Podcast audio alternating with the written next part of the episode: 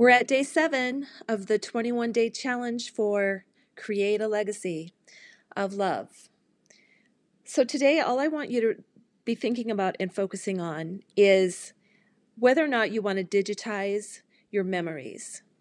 So, it's a big process, and I wouldn't even expect you to. Um, to get through it even in the 21 days, honestly, but it's something that you can really start to think about and research and and gather.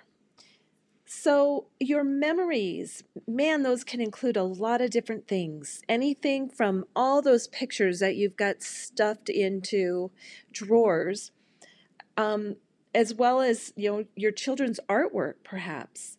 You maybe your parents have left you with um, home movies.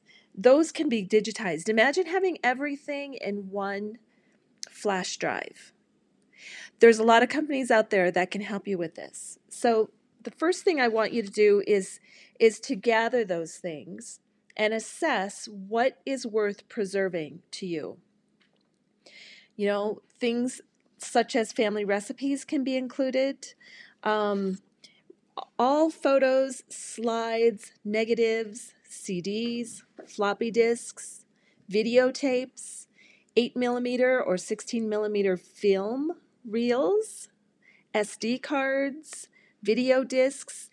These companies can even help you with audio transfer from cassettes or reels or, or even records.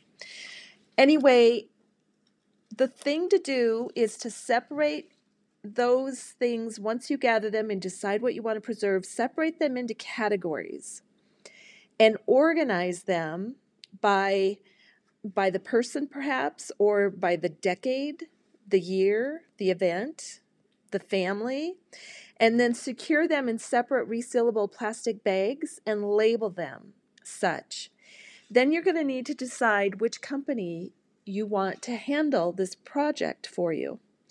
I haven't done it myself, so um, and nor have I secured sponsorship because I do want to. I do plan on doing that, so I can tout someone, someone loudly. But I do have some ideas for you. There is legacybox.com.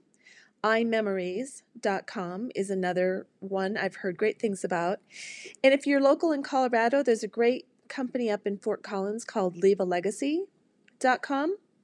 They have a storefront and they can sit down with you and explain the process as well.